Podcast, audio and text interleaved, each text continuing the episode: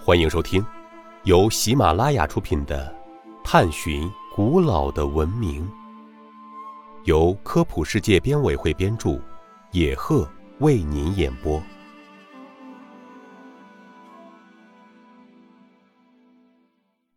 第六十二集：法国帝王为什么要修建枫丹白露宫？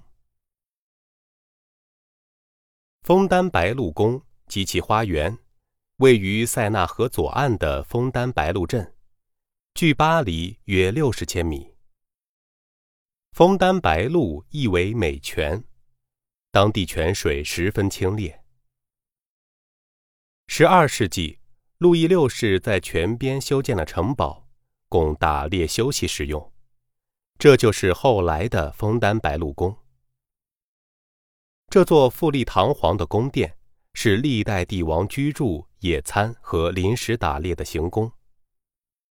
历史上，亨利二世、亨利四世、路易十四、路易十五、路易十六和拿破仑等法国帝王都曾在此居住过。